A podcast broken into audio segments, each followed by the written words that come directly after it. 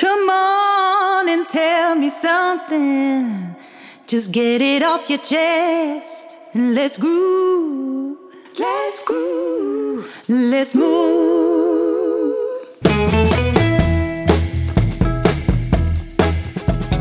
We zijn weer met de Tandartsclub begonnen op Clubhouse. Nico Bezuur, eigenaar van congrescentrum De Hamermolen... en Ron Steenkis, Tandarts Business Mentor. In principe elke vrijdagochtend om half negen. Ook dit winterseizoen willen we aandacht geven aan alle facetten van de tandheelkunde die ons bezighouden. En ieder is welkom om zich aan te sluiten op deze ochtenden. Heb je nog geen lidmaatschap van Clubhuis? Stuur een bericht naar mij. Ron Steenkist op LinkedIn. Dan maak ik dit voor je in orde.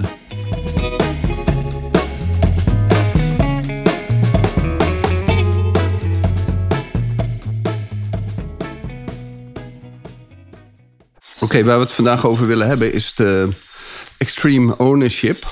En uh, wat betekent extreme ownership? Dat is uh, dat je gewoon, als er iets misgaat, dat je als leider alle verantwoordelijkheid op je neemt.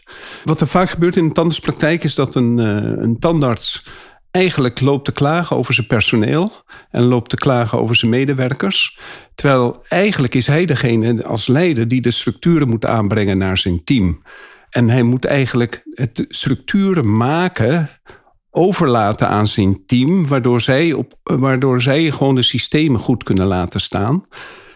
Want als de tandarts dat niet doet, dat hij niet goed delegeert, wat er dan gebeurt, is eigenlijk dat de mensen niet goed uh, geïnstrueerd zijn, dat, ze, dat de mensen zelf eigenlijk de structuren niet uh, dat de structuren niet van zichzelf zijn.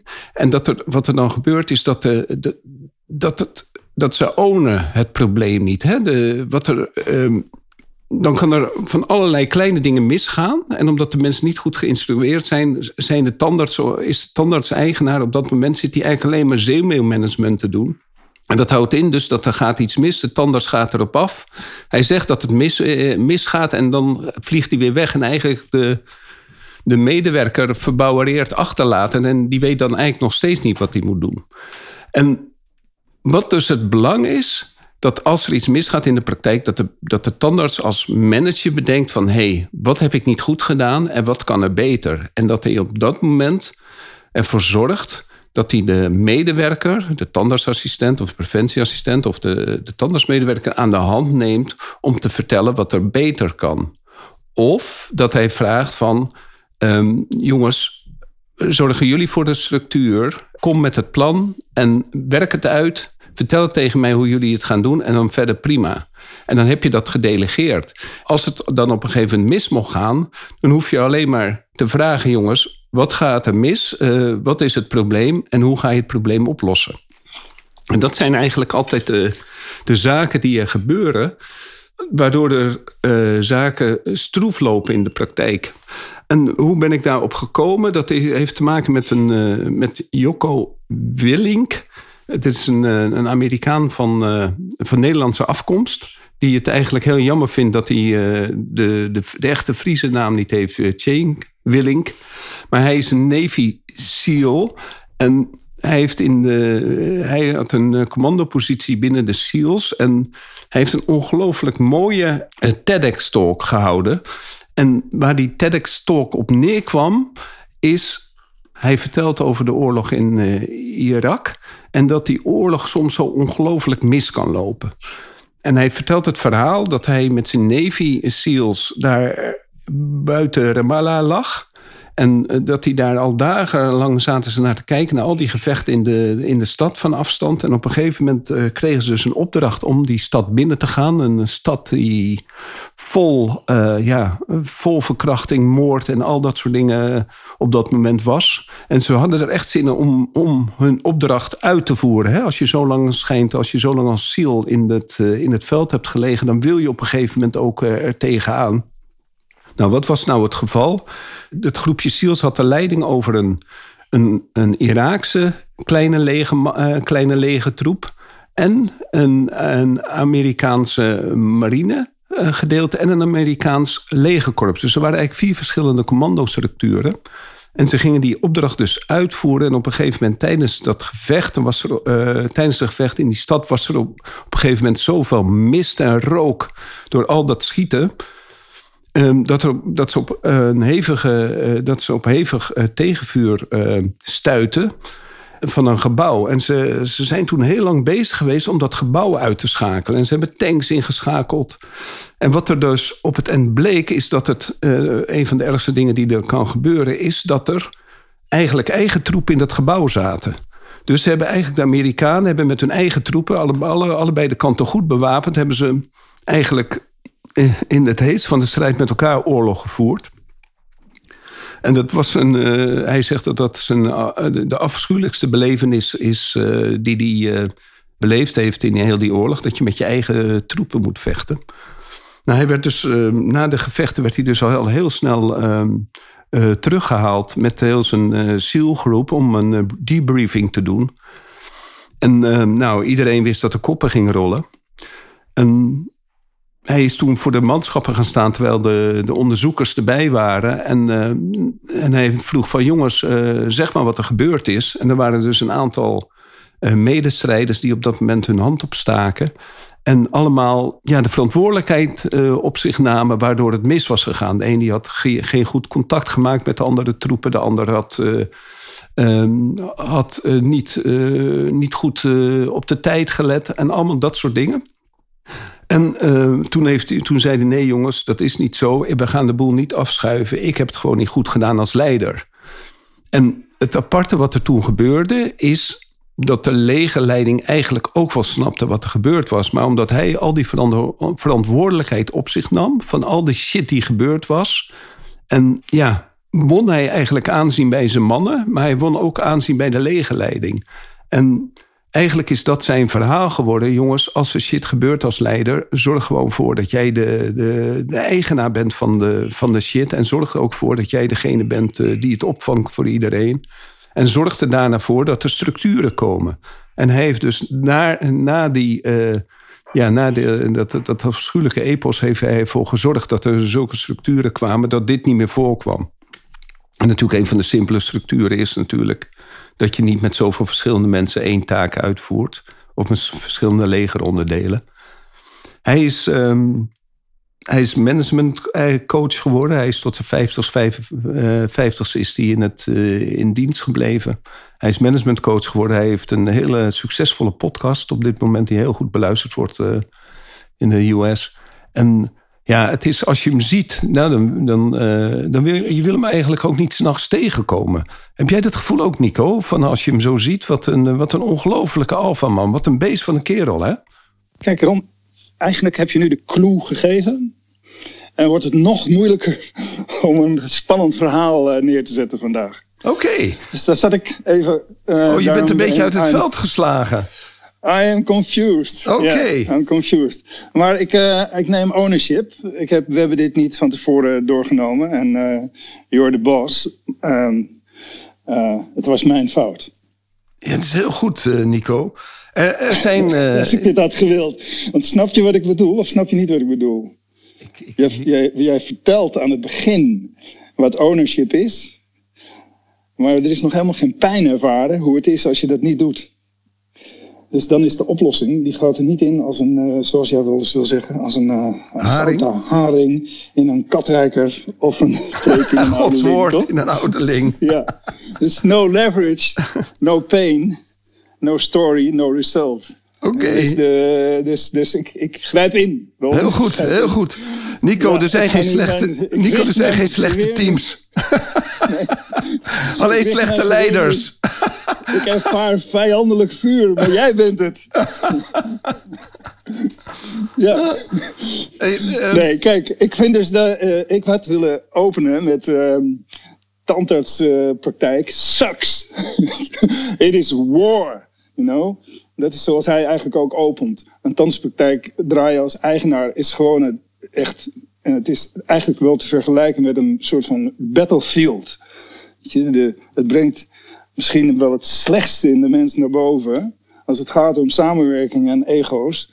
En uh, voordat je het voor elkaar krijgt, om, als, dat nou, als dat nou je uitgangspunt is, dan weet je ook dat je ongelooflijk hard moet werken om het voor elkaar te krijgen. Maar het is echt vreselijk om te zien hoe, hoe uh, gemiddeld, gemiddeld tandartspraktijken functioneren.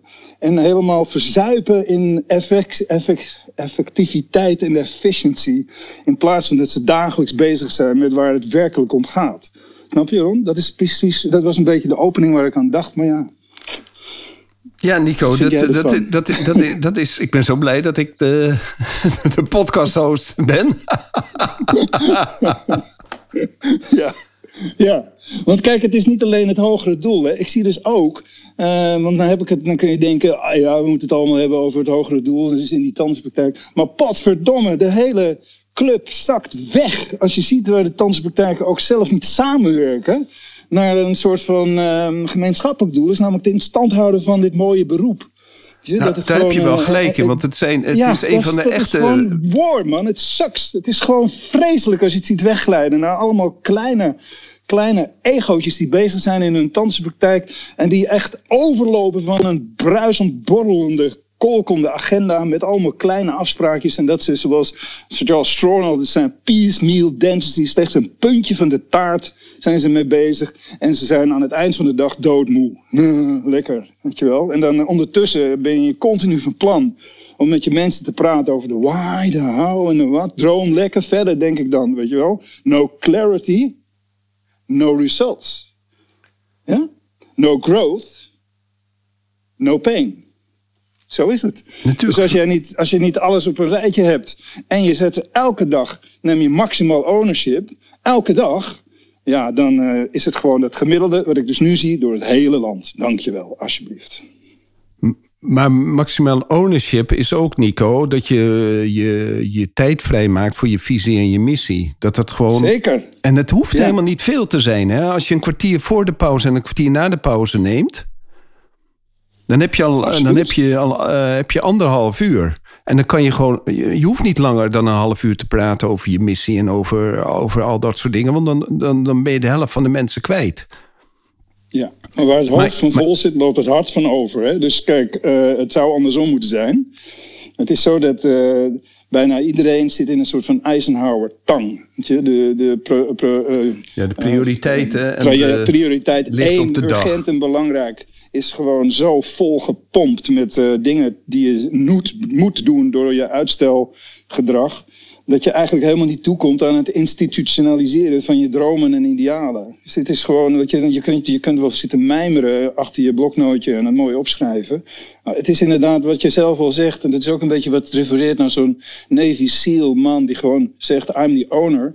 Als je niet s'morgens, uh, we hebben het vroeger ook altijd gezegd, hè, we hadden van die mooie series, en als, voordat ze boeven gingen vangen, hadden ze even een talk met een kop koffie. Ja, de, de, de morning huddle. kamer in, joh. Ja. Ja. De morning riddle. Eventjes. let's go. jongens, let's go. Is iedereen er? Die, is, die neemt dat over, die doet dat, die doet dat, die doet dat. Maar wait a minute. Take care. And be careful. It's dangerous outside.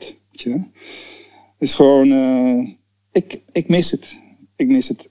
Het is een... Um, het is een knutselplaatje wat ik zie. Maar, ik, maar jij denkt echt dat, dat, dat er alleen maar geknutseld wordt? Dat er niet meer een, eh, over vijf jaar gekeken wordt in uh, tandartspraktijken?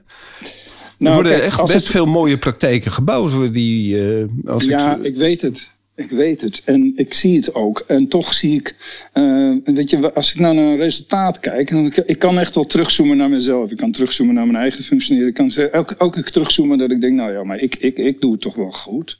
Zo, weet je. Ja, ja je moet toch over de hele beholder, lijn kijken. Ja, in die eyes of the beholder. Het is, het is, ik, ik geloof ook wel. We doen het al helemaal terug naar die ene patiënt waar je mee bezig bent. Daar doen we het gewoon goed. Maar dat is te klein voor, het, voor wat, we nodig, nodig is. Dat is te klein. Je, dat, is, dat is inderdaad natuurlijk. Je, die, ik had laatst een patiënt en die moeder die zei... Uh, nou, uh, jij had gezegd dat uh, als mijn kind door zijn mond blijft ademhalen... dat het effect heeft op de houding... En dat de tanden vanzelf wel scheef gaan staan. En dat we straks een beugel erin gaan zetten. En dat we achter de feiten aan gaan lopen. En dat een goede houding belangrijk is voor een goede uh, goede staat, goede, goede stand, goede, ja, goede manier van overkomen. Dat het zelfs impact heeft op je hele leven. Maar het gaat om het begin. Dus uh, uh, ja, ga misschien eens naar een logopedist of wat dan ook. Ze had ze, ze had ze opgepakt, dit, dit, deze opmerking. Een jochie van, van zes of zo, hè, had ze opgepakt. En een jaar later of zo zei ze tegen mij... oh ja, zit je bij de controle. Dat was echt fantastisch. Hij heeft, uh, het was corona, maar hij, heeft online uh, iets van zeven instructies gekregen op, met een Zoom-meeting met de logopedist. En het is helemaal klaar. En dus, nou, ik wilde je nog even ervoor bedanken. Ik wist niet eens meer dat ik daarmee bezig was geweest. Maar die kleine, zo'n klein detail is natuurlijk prachtig om dat te ontvangen. Maar ik maak me ook wel zorgen om de grote lijn, snap je? Het is klein en groot. Het is die hele praktijk. Ik bedoel, ons werken 30 mensen. En dan heb je heel veel kikkers in een kruiwagen die er de hele tijd uitspringen, uitvallen, die eruit worden gehaald. Dan is er weer eentje ziek. Dan denk je weer, en elke keer als je, als je niet reageert vanuit wat jij zegt, nemen van eigenaarschap. Het is mijn schuld dat iemand ziek is. Hoe zou dat zijn? Weet je wel? Is my fault. Ja. Het is mijn schuld dat iemand ziek is. Ja, het bleef natuurlijk wel zo, Nico, dat uh, je hebt uh, bedrijven waar maar 1 of 2 procent van de mensen ziek is. En je hebt de tanden kunnen waar ik denk dat het ver boven de 10% is. En zou het niet zo kunnen zijn dat, uh, dat het team, hè, wat jij ook zegt, dat, dat het team eigenlijk een grotere waai nodig heeft om te weten wat ze doen, dan dat ze er alleen maar zijn in de, de vorm dat ze de, in die end eigenlijk de rekeningen van de baas en het salaris van de baas moeten, moeten ophoesten. Hè? De, de, het is denk ik. Um, ik zit, ik zit wel naar mijn personeelsleden te kijken. En de een die, uh, die zie je uh, floreren binnen, binnen zo'n team. En er zijn er ook eigenlijk die het gewoon zien als transitie van geld. Hè? Ik geef hun geld en zij doen de dingetjes voor mij. En, um, ja. en dat is natuurlijk niet iets waar wij als, als, als praktijk, als je het klein ziet, daarvoor zijn wij er eigenlijk niet. Hè? We zijn er eigenlijk voor dat mensen zich, zich beter uh, kunnen ontwikkelen, omdat ze in, in de nabijheid van onze praktijken zijn. En als dat niet gebeurt en dat het slechts een transitie van geld is, dan denk ik, en dat, het, eh, en dat ze eigenlijk niet weten waar ze mee bezig zijn, en dat het eigenlijk gewoon een klus is, en dat je ook net zo goed als het iets beter zou betalen in een koffieshop zou, of in een, uh, bij de Starbucks zou, zou werken. Ja, als dat ge eigenlijk geen verschil is, ja, dan, loop je, dan, dan denk ik dat je op een gegeven moment uh, vastloopt. En dat is natuurlijk ook extreme ownership. Dat je eigenlijk de, de, de medewerkers, de, de tandartsassistenten, eigenlijk iets verplicht bent dat ze zich ontwikkelen. En, ja, zeker. Zeker. Maar, um, ja. En de ene pakt het heel erg op, want die is eraan toe, en de ander nog niet. En dan is het het spel van extreme ownership van Ga je het forceren? Of zeg je, het is goed? ik zei gisteren tegen iemand, uh, Boeddha, Boeddha deed ook weinig. Nou, hij heeft wel veel effect gehad. Ja, maar hij zat onder een boom, toch? Je, je, je weet niet, uh, waar, waar moet iemand met zijn waai bezig zijn om te floreren in het leven? Het, het, het nou ja, kan gewoon een onderdeel iemand... zijn van haar Um, Kijk, ik had, ik had van de week iemand die in een klein kort gesprekje uh, vertelde waar ik zo mee bezig was. En um, um, waarden, doelen en acties, dat het bij elkaar hoort. En, en de, toen zei zij, ik heb eigenlijk nog nooit over waarden nagedacht in, in, mijn, in mijn leven. Zo, moet dat? Ik zei, nou ja, het is een, het is een manier. Als je, wat is het belangrijk voor jou in je leven? Dat je dat op een rij zet. Maar ik, ik geloof, ik zat een beetje te luisteren naar, uh, als je bijvoorbeeld zegt, het, het, zit hem in de why. Kijk Ron, het zit natuurlijk ook in het feit dat uh, er is geen penalty op falen. Er is nauwelijks een penalty op falen. Je bedoelt dat je geen hefboom hebt?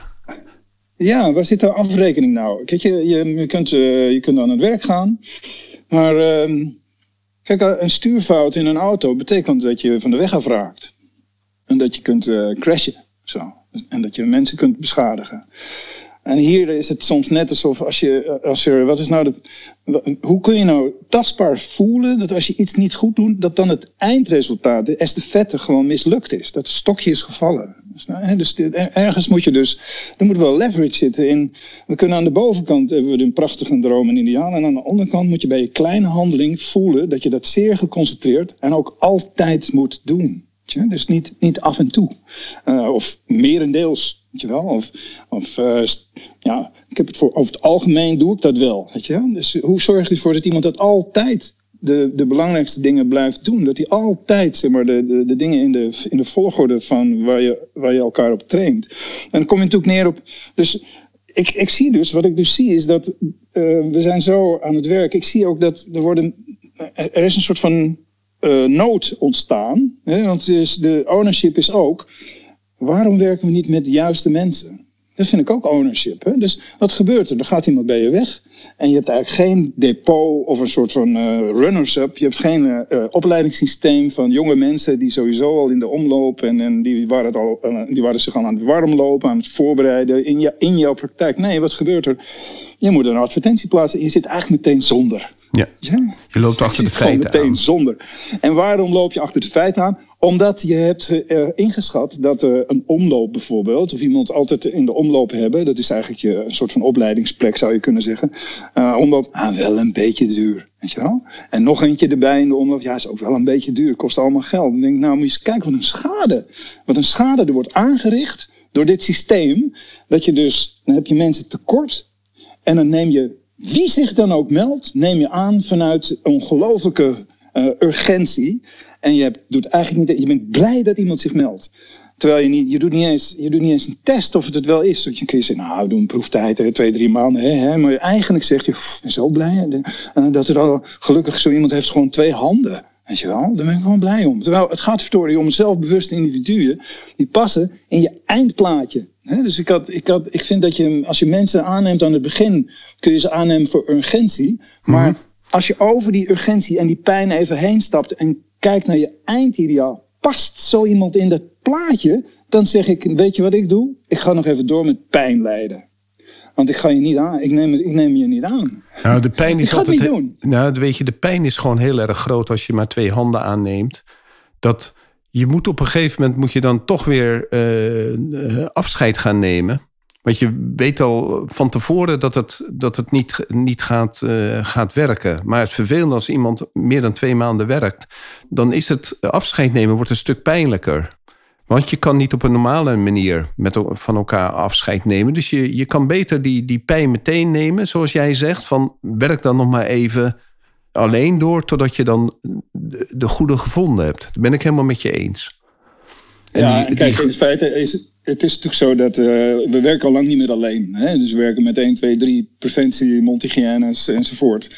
En als er iemand, uh, als, er, als dat een keer giet, dan moet het schip even kleiner. Weet je? Dan is de, de, de bataljon even kleiner. Dan ga, weet je, je moet ook beslissingen nemen. Je gaat toch niet zitten klooien. Dan zeg je gewoon, nou, dan gaat er even één stoel dicht. En dan worden mannen verplaatst. We moeten mannen. Ja, we spelen met tien man. Ja, dat, gebeurt, gewoon. Dat is helemaal geen. Dat, maar, nee, dus, en dat is dus heel. Dus als je organisatie wat groter is, moet je ook gewoon meteen aan de knoppen draaien. Dus dan zeg je, oh, dit gebeurt, dat gebeurt. Maar in feite, de hoofdoorzaak is dat we inderdaad, en wat ik al stel, is dat we van onderaf de toestroom van goede mensen en opkomende talenten eigenlijk meer dan genoeg, zodat er ook afvallers mogen zijn. En dat je zegt, nou, die gaat door, die gaat niet door. En dat je een soort level, een soort van academy of opleidingssysteem. En zo, zo bescherm je de parel van je bedrijfsvoering. Dat is wat ik denk. En dan, dat is ook ownership. Hè? Dus dat je dus eigenlijk continu realiseert. En dat leren we natuurlijk maar. Ja, waar leren we dat nou? Is dat, ik zie dus heel veel onvolledigheid in die bedrijfsvoering. Omdat ik dus dan zie. Dat ik denk, ja, het is allemaal zo net aan goed. Het is net alsof je met elf man een Europa Cup wedstrijd gaat spelen. Ja, je weet niet waar de reserves. Uh, de trainer eh, moet dan op een gegeven moment reserve zijn. Ja. Ja. En dat gebeurt natuurlijk. Ik heb ook wel eens gedacht hè, bij een hele goede trainer. Bijvoorbeeld Johan Cruijff, die ging nog wel eens meedoen. Was dat niet zo? Die, ik heb hem nog wel eens mee zien spelen. Volgens mij, toen hij nog maar net op de bank zat, was hij 5, 38 of zo. Ik geloof dat het nog wel eens gebeurd is. Maar in ieder geval, soms denk je wel eens, ach joh, je probeert het ze allemaal te leren, maar zal ik nog even instappen? Weet je wel? Ja. Dat, het is gewoon de allergrootste talent staat te trainen. Maar die zou eigenlijk nog wel twee, drie mooie gouden pazen kunnen geven. Maar ik, ja, ik, snap je een beetje waar ik heen wil, Rob? Ja, nee, ik, ik snap precies waar je heen wil. Echt als we dit nou een beetje bruisend uh, bekijken, dan denk ik, oké, waar zitten de, de, de, waar, waar hapert het? Waar zitten de lijnen? En als we daar nou eens vol ownership overnemen. Dat eigenlijk die bedrijfs, de, de manier, het stappenplan naar een fantastisch bedrijf is eigenlijk het is, je moet het wat royaler en wat luxer. Je moet het wat beter, wat wijder, breder opzetten. Meer mensen moeten in die onderlaag zitten. En dan heb je een piramide waardoor je dus naar die top toe, dat het safe zit. Dat is, vind ik. En dan, als je dan op die top zit en je kijkt om je heen en alle andere bedrijven vallen weg, uh, oude baasjes laten zich opkopen, de hele uh, tantekunde is aan het verdwijnen en dan zie je toch weer hoopvolle lichten. Je ziet weer jonge mensen die zich bezighouden met fantastische Instagram, mooie foto's. Lijkt net alsof ze de gurus zijn in de tantekunde. We moeten niet vergeten dat ze af en toe alleen maar één molaar laten zien. Maar en daar zijn ze dan twee uur mee bezig. Hè? Daar zijn ze twee uur mee bezig. Slow dentistry. Slow dentistry. Denk ik slow, slow uh, business. Ja, het is allemaal hartstikke goed. Een beetje lastig in, de, in onze omgeving met de gefixeerde tarieven. Maar ook dat, weet je wel. Creatie is toch iets, uh, bij creativiteit is ook echt, oh, als je iets neerzet, is dat, het, het is niet alleen maar aan die creatieve kant, maar het is dus ook die zorgkant. Hè? Dus dat, dat hostmanship van je leiderschap, daar zit toch ook het ownership rond. Vind je niet? Dat ja, dagelijks, dat dagelijks, elk moment opletten dat er iets gebeurt. Er valt wat weg. Ja, de, maar, hup, hup, weet je wel? maar, dat, maar dat zou eigenlijk wel goed zijn dat we dan alleen nog die leunstoel hebben. Want het vervelende is... Of de VAR. We de VAR die je terug laat zien. Ja. Even terugdraaien. Even dat die, ook, die hele handeling, weet je wel. Er gaat iets mis dat je dan ook dat gebaar doet. Dat gebaar van ja, ja, ja. Dat, even zo. even terug. we gaan even terug. ja, even terug. Maar dat vind ik ook, weet je. Als je niet je fouten onderzoekt, dan reïncarneren ze continu. En ik zie dus een continue boeddhistische reïncarnatie van fouten. Ja, hartstikke leuk. Ja, ja fouten welkom. Ja, welkom. ja. Dus extreme ownership. Uh, hoe gaat het er dan uitzien, Ron? Hoe gaat het verder lopen? Nou, Wij hebben nu, de, we hebben nu deze boodschap, die sturen we uit. En uh, hoe nu verder? Nou, wat, wat, waar hij ook over praat, is de, de, de kameraadschap hè, binnen zo'n uh, zo'n team, dat niemand eruit wil vallen. En hoe zouden nou de relaties met je personeel moeten zijn? Hè? Dat is ook zo'n zo'n zoiets waar ik over zit te denken. Want als ik zo'n heel team zie, zie zitten in, de, in onze kantine, dan zitten we daar met z'n vijftienen. Dan denk ik van, wat zijn nou, wat zijn nou de relaties met de, al deze medewerkers? Je, ziet ze heel veel, omdat je op het werk bent, maar je ziet ze eigenlijk in de privésfeer heel weinig. buiten de dag uit. En ik, ik zit dan te, denken van, zien zij elkaar op een bepaalde manier wel? Eh, hoe zijn die relaties? Hoe, hoe zitten de structuren daar? Hoe, hoe, zijn, hoe ziet die piramide eruit?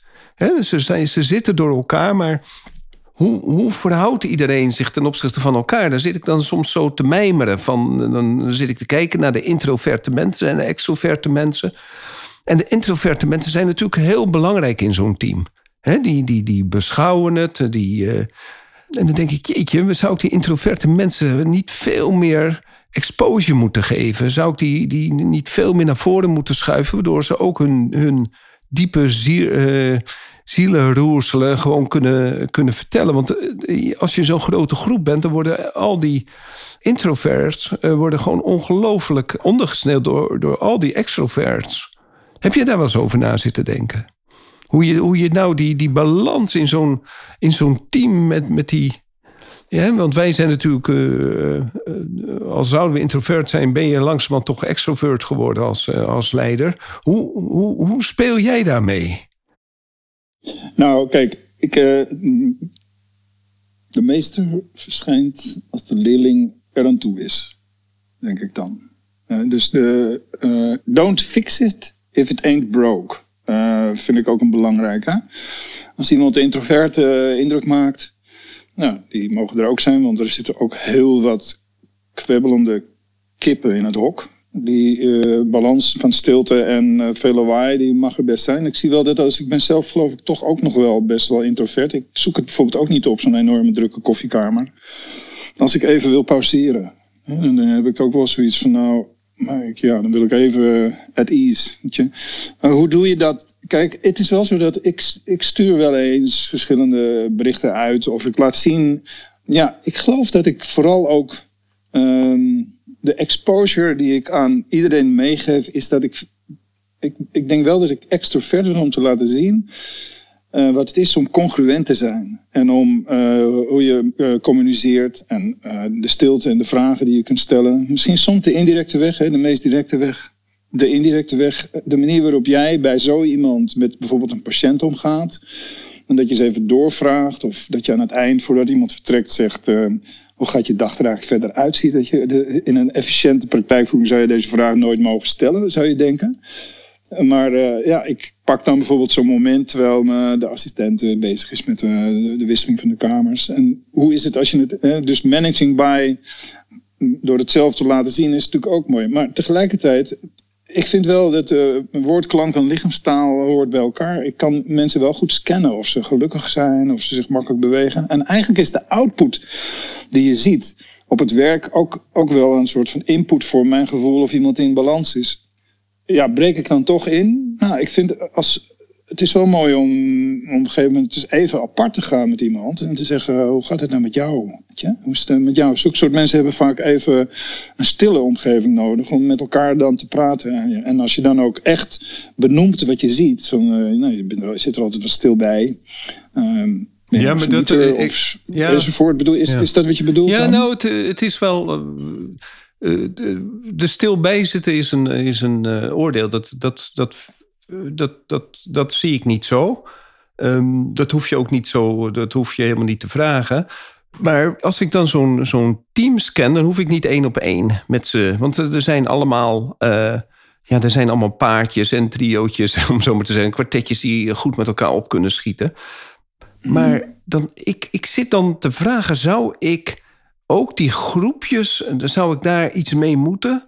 Of mag je dit gewoon zo laten gaan? Hè? Van in hoeverre uh, breek je in als je ziet dat een extrovert de hele tijd een introvert uh, over, overspoelt? Hè? Van, kan je op dat moment inbreken, dus niet één op één, maar één op vier? Hè? Dus dat je dan als leider erin stapt. En daar zit ik wel eens aan te denken. Van, want je ziet het, hè? je ziet ook wel het, uh, het, het uh, agressieve communiceren hè? onderling, zie je af en toe gebeuren. Echter, ik ben niet een onderdeel van dat gesprek. Dus um, moet je dan ingrijpen of niet? Hè? Ben je op dat moment een leider, omdat je extreme ownership neemt? Ben jij degene die op dat moment er ook voor moet zorgen dat dat, uh, dat gesprek dan ook goed verloopt? Ik, ik, ik laat het, ik signaleer alleen. Maar ik zit, ik zit dan te vragen, eh, ik vraag me dan af op dat moment: stopt het hier en laat ik het gebeuren? Of moet ik, uh, moet ik ingrijpen? Of uh, doe ik dat op een later moment? Nou, of het is zo, het leven. Heel veel, nee, ik denk dat er heel veel gouden kansen zijn als je direct uh, communiceert. Alleen je moet het dan altijd wel, als je ergens aan begint, moet je het ook afmaken. Ik, ik zie heel veel uh, mogelijkheden om mij ergens mee te bemoeien. Uh, of om een vraag te stellen, een goede vraag te stellen. Of om, uh, ja, om er even humor in te brengen of wat dan ook. Als ik voel dat de spanning wat om te snijden is. Eigenlijk zie ik dus, wat ik zie is dat ik heb geen model uh, dat ik de nabespreking van de dag en zo. Ik zit in het, in de dag. Dus ik heb ik heb niet zoveel tijd. Als de, als de kans, de gelegenheid of de pijn of het probleem zich voordoet, is dat ook het moment om er even in te springen. Ik zie het toch. Het is eigenlijk, uh, daar zou je kunnen denken, dat is, dat is uh, nou jongen, nou, dan krijg je druk. Weet je wel? Ik maak me niet overal zorgen om. Dus uh, als ik iets signaleer, dan sla ik het wel op. En denk ik, hmm, speelt er soms iets? En dan zal ik dat wel met mezelf moeten bekijken of daar, of daar een reden voor is. Om daar uh, op een hoger platform gedacht. Of, ik daar, of dat ook past bij andere problemen die ik zie. En zo kan je, hè, dus, dus ja, praat met elkaar en niet over elkaar. In feite, als je veel ziet, en signaleert, zoals jij zegt. Hè, als je ziet dat je, je ziet groepjes, je dingetjes. Ja, het is waar, je moet ze ook hun eigen ding gunnen. Er mogen ook emoties zijn. Er mag ook negativiteit zijn. Dat moeten we niet vergeten. We moeten niet, niet te angstvallig reageren als er negatieve energie is. Het mag er zijn, het hoort er ook bij. De mens is van nature, alle mensen deugen, maar ze kunnen ook goed mopperen. Ja, als ik het even met Rutger Sprenger spreek. Ja, ja. De, je denkt soms dat er heel wat aan de hand is, maar eigenlijk is die, die destructieve energie, die moet er soms ook even uit. We kunnen niet alleen maar liedjes zingen met elkaar en handen vasthouden. Dus het is ook goed om af en toe even te mopperen. Alleen als het er echt om draait, dan moeten ze getraind zijn om te weten dat als je om de koek en de brei heen blijft draaien en het met anderen bespreekt dan met degene waar het echt over gaat. Want vaak hebben groepjes het over iemand buiten de groep. Als je niet uitkijkt, werkt het vaak zo. Hè? Dan zitten ze dus toch over iets te, te praten in plaats van met elkaar. En dat is de, de, de, de moet dus continu moet er een soort van hele strikte rem zijn. Op het moment dat je, dat je weet, als ik het nu niet oplos met degene waar het echt over gaat. En ik ga nu via de omwegen erover praten. Dan, dan is het een soort van boemerang die in mijn eigen nek komt. En dan, dan faal ik. Dus, dus het is wel zo dat de, de regels, de do's en de don'ts. Die moeten eigenlijk steeds weer benadrukt worden. Ik heb een heel mooi kaartje. Ik zag hem laatst weer bij iemand in de behandelkamer liggen met allemaal do's en don'ts. Wat doen we hier? Hoe gaan we met elkaar om? Uh, hoe zie je eruit? Hoe bereid je je voor? Wat is, hoe ga je om met je piercing, met je make-up, met je lange haren? Uh, met protocollen, alles. En ook, er staat ook, als er aan het eind van de dag um, dat je met een, rotgevoel naar buiten gaat, ga daar niet weg. Spreek iemand aan. Spreek het allermoeilijkste uit wat er, woord wat er nodig is zeg help. ik voel me niet lekker met wat er vandaag is gebeurd. Heb ik iets verkeerd begrepen? Uh, is er iets wat, wat ik, wat je, de, stel een vraag of uit je emotie. Dat is een van de twee hoofdregels waar ik altijd met mensen op hamer. Omdat in ons hele leven in het verleden is het eigenlijk misgegaan. Als je er namelijk je emotie niet uit of je stelt er geen vraag over, dan sluit je uh, dat af met een conclusie en vaak een beperkend contract. Zoiets van, nou, met die persoon ga ik nooit meer. Uh, nee, het is een beperkend contract. Maar. Ja. En, uh, maar oprechtheid, Nico, is niet altijd zeggen wat je denkt.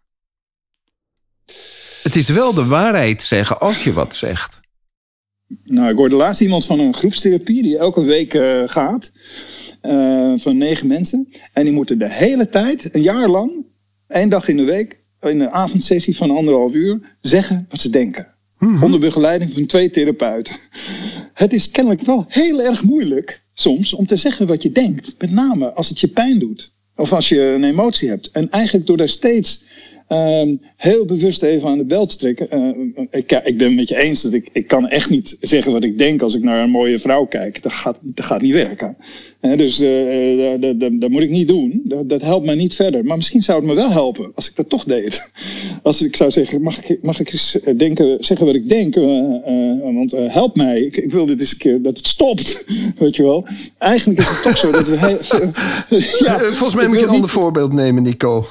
nee, maar het gaat erom dat... Ja, nee, dat lijkt zo. Maar de, de verborgen wereld van pijn en geheimen... zit ons functioneren en groei en echte, echte ontwikkeling wel in de weg. En als je het met meer met elkaar deelt, dan, dan kom je verder. Daarom neem ik juist zo'n bijna uh, beladen uh, gedachtegoed. Ook durf ik in de mond te nemen. Snap je Ron? Ik hoorde dat jij zegt, oei, dat mag je niet zomaar zeggen. En ik denk, nou, dat is toch misschien wel de weg waar je dan af en toe in moet. zeg eens, probeer eens te kijken of je een weg kunt vinden van de dingen die je misschien niet zou durven denken te zeggen. Maar werk het ook uit dan met elkaar. Als ik tegen iemand zeg, ik zou eigenlijk iets, mag ik iets met je delen? Uh, vind je dat goed? En dan vraag ik ook toestemming. Even mhm. aankloppen, voeten vegen. Heb je er nu even tijd voor? Dat, dat is misschien. Je moet wel weten dat er een protocol is om feedback, complimenten en kritiek met elkaar door te werken. En dat is ook de basis voor een gezonde omgeving. En, en je hoopt eigenlijk dat mensen dat op een gegeven moment zelf ook echt kunnen. Maar als baas, als leider, take ownership, denk ik, als je ziet en eigenlijk ook wel weet dat in de meeste gevallen mensen dat net niet doen als het er echt om gaat.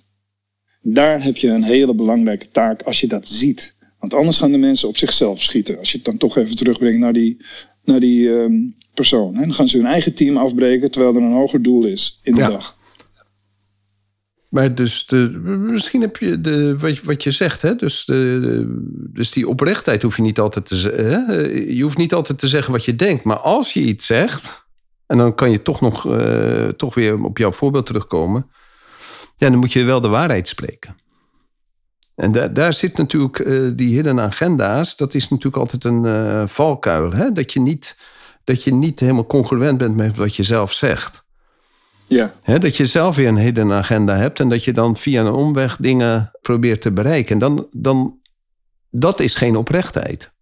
Dan kan je beter niks zeggen. Kijk, ik heb voor mezelf, als ik ergens instap, dan denk ik, dan moet ik altijd even een check doen. Dus ik moet. Het gaat vaak mis als je niet pre-checkt op je eigen inzet op je communicatie. Dus ehm, als ik hier iets ga zeggen, is dat vanuit mijn van wie ik ben. Weet wel? Draagt het bij van, uh, aan mijn wezen, aan mijn, uh, van, de, van degene die ik wil zijn. Um, hoe wil ik met iemand anders interactie aangaan? Dat het eh, iets is wat, wat groeit en wat uh, potentie versterkt of elkaars. Hè? En welke vaardigheid moet ik ontwikkelen om, om zeg maar, een gesprek om, of een probleem. Ik moet ook continu met mezelf reflectie aangaan. Als iets niet lukt, dan heb ik gewoon, moet gewoon steeds weer beslissen. Wat moet ik nog verder ontwikkelen om dat voor elkaar te krijgen? Uiteindelijk, ik moet steeds denken, draagt het bij aan wat we hier met z'n allen willen bereiken? En is het zo dat we weten toch dat als mensen op een fantastische, uh, ja, niet, het, is niet, het zijn vrienden, maar het is geen familieachtig gevoel. Maar als je heerlijk werkt hebt, is dat ook een reden om met elkaar verder te gaan. En dan ben je ook niet zo kwetsbaar voor al die mensen die bijvoorbeeld elders hogere salarissen kunnen krijgen. Omdat loyaliteit betekent vaak dat je met iets minder genoegen neemt, omdat je ongelooflijk, ongelooflijk blij bent met alle andere meerwaarden die er zijn. dus de, ik zie dat, dat ook, eigenlijk word je continu ook getest hoe gezond je bedrijf is. Ik krijg best wel vaak ook wel mensen die heel goed zijn, die dan op een gegeven moment eh, uitdagingen krijgen van andere bedrijven of praktijken die echt met ontzettende salaris aan het smijten zijn. En waarbij je dus, waarbij je dus ook denkt, ja, ja, maar heb je hier dan niet ook iets, iets anders waar het voor gaat? Weet je wel? Ga, dan, ga dan daar werken en kom dan de ontdekking dat het wel, het salaris is goed, maar de rest is kloten. Ja, weet je, soms moet je ook mensen durven laten gaan. Op een gegeven moment is het zover. En of je hebt nieuwe uitdagingen, dat je zegt van, nou, je kunt ook hier echt heus wel meer verdienen, maar bij dat stukje meer verdienen, daar ga ik iets aan koppelen, want dan wil ik ook meer van je hebben. Meer van je zien. Ik wil meer van je zien.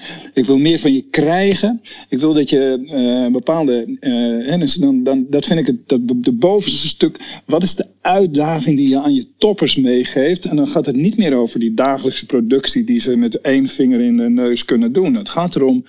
Wat kun je nog meer dan? Wat is uitdagend voor jou? Weet je wel? Dus, dus die coaching, het komt er toch op neer, Ron, dat, dat een bedrijf kent net als een persoon verschillende fases. Je bent goed voor de bedrijven en het is goed voor de persoon.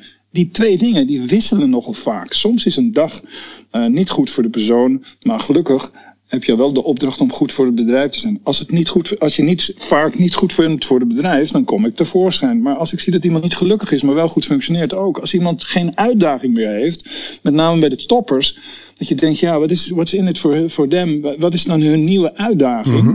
En vaak is het zo, dus hoe vaak je nou het gebrek aan ownership ziet, is dat als bijvoorbeeld mensen heel erg goed zijn en ze zien, ze zien dat jij uh, niet zorgt dat er meer toppers komen, dat er veel te veel mensen op de bagagedrager zitten, dat je geen afscheid neemt van verkeerde mensen, of dat je zelfs verkeerde mensen aanneemt, dan, dan voelen die, die mensen die zich enorm betrokken voelen bij het creëren van een fantastisch bedrijf, die voelen zich toch eigenlijk bedrogen dat jij niet ook aan de onderkant stuurt om steeds meer mensen te krijgen en dat het een winnend team is. En dan gaan ze bij je weg of ze spreken je eigenlijk, ze spreken je niet eens aan, maar ze zeggen ik heb iets anders gevonden. Ja. En waar komt het dan door?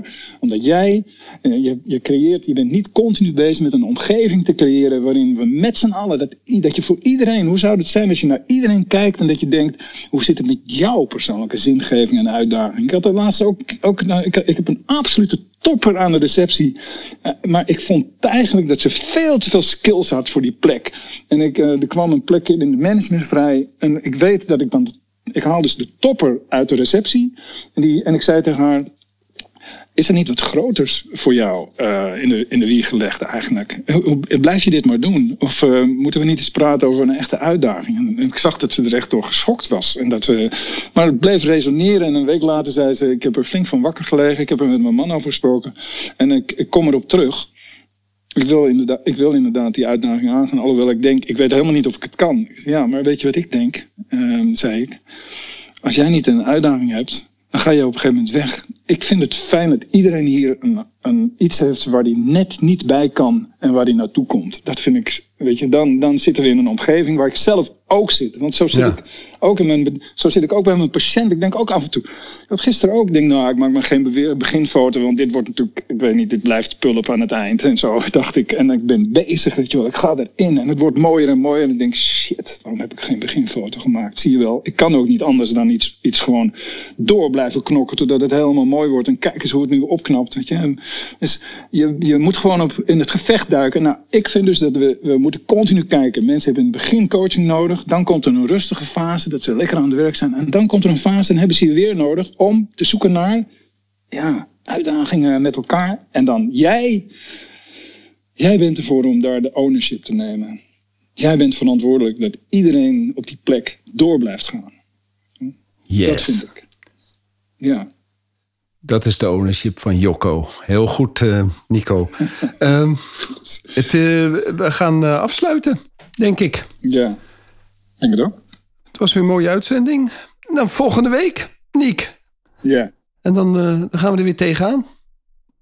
Dank jullie wel allemaal. En uh, Nico, je dit steeds maar weer uh, mogelijk maakt. Hè? Dus het mooie van deze besprekingen is het is een soort vrijdagmorgen wake-up call om uh, de stroom van gedachten weer even op iets los te laten. Zoals jij dan weer een extreme ownership binnenbrengt. En dan, het toch, ik vind het wel leuk. Je laat het initiatief uit handen en je praat erin, je zet er een boodschap in en dan gaat het die wisselwerking aan. Het is toch de wisselwerking waar uiteindelijk met, met z'n tweeën knokken om tot een bepaald niveau te komen. Ik weet niet of het achteraf is wat jij wilde dat het is. Ik vond het weer spannend om het met je te doen. En uh, je moet me straks nog maar eens even vertellen hoe het was om in die podcast op te treden van Aramik. Ah, jongen, dat was... uh, dus dat moet je me nog eens even vertellen. Want daar ben ik heel benieuwd naar. Man. Wat is een patiënt soort... van jou, hè? Dat wist ik helemaal niet, joh. Ja, ja, ja, ja. Nee, dus, uh, ja, dat, nou, dat heeft hij... Ja, nee, precies. Hij, hij, hij, ik, uh, ja, nou, Lineke, als je hem wil zien, het is echt grappig. Het is op ja. YouTube, kan je op Ron Steenkis en Aram Mik kijken. En Aram Mik is dus een, een LinkedIn-guru. En dit is dus een patiënt van Nico. En dat wist ik niet. En ik werd dus gisteren door hem geïnterviewd. En opeens komt de, de molenaar. Ik denk, de molenaar? Had hij het opeens over jou? Want ik zat over, hij vroeg op een gegeven moment naar Tony Robbins. En ik zei dat, uh, de, dat ik er veel mee had gedaan. Maar dat uh, mijn vriend met wie ik Clubhouse er nog veel meer mee gedaan had. En toen begon hij te vertellen dat hij jou kende. En dat je van zijn andere tandartsangst. Ik zeg, verdorie, is die bezuur hier ook weer aanwezig. Het was zo grappig. meer in die podcast. Ja. Hey, heb je, heb je, heb je, jij hebt hem nog niet afgeluisterd. Ik ben eraan begonnen. Oh, het is, begonnen. Ik had hem nog maar net, hè. Het, ja, waren ik ben zo, eraan begonnen. Het was zo. ziet er leuk uit. Het, het was zo grappig. We hebben zo gelachen samen.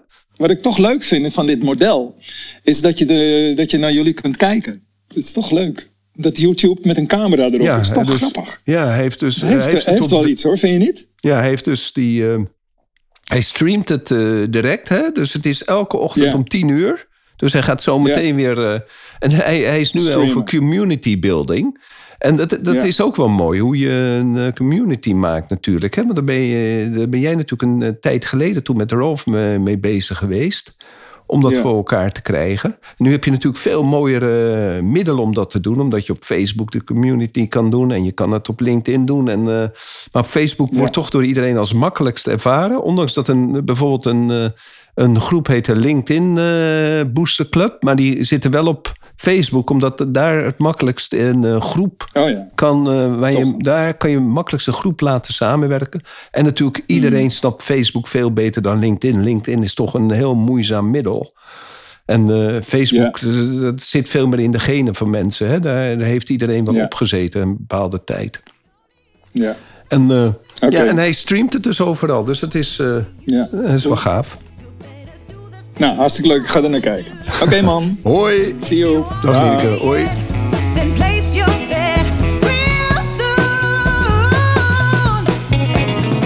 Super dat je weer luistert naar een aflevering van de Tandartsvrijheid en Meesterschap podcast. Ik zou het zeer op prijs stellen als je een review achter zou laten.